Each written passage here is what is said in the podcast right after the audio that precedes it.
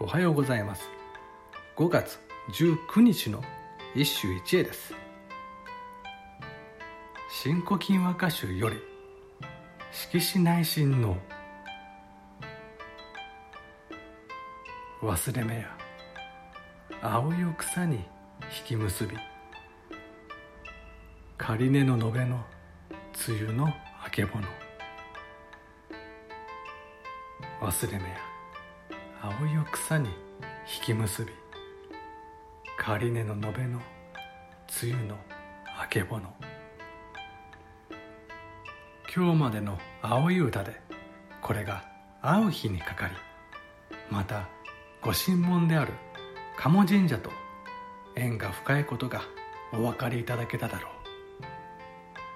ところで鴨神社といえば、和歌ファンであれば彼女を思い起こさずにはいられない色紙内親王だ。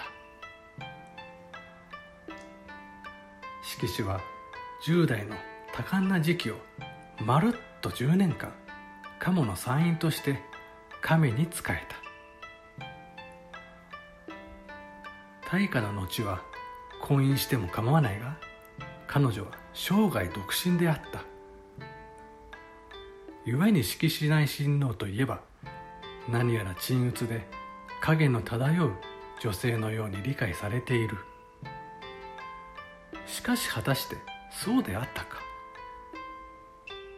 実のところ山院は風雅なサロンであったし、藤原俊成に師事して歌に熱烈打ち込んでいる。今日の歌を見よ。暗いどころか目を開けられないぐらい眩しい。